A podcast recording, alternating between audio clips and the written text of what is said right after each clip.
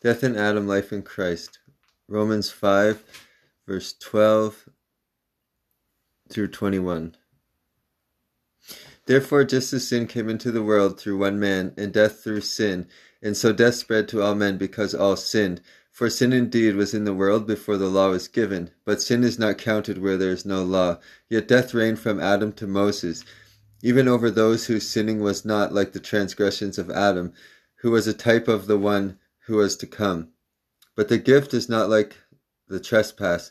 For if many died through one man's trespass, much more have the grace of God and the free gift by the grace of that one man, Jesus Christ, abounded for many. And the free gift is not like the result of one man's sin. For the judgment following one trespass brought condemnation, but the free gift of the following many trespasses brought justification.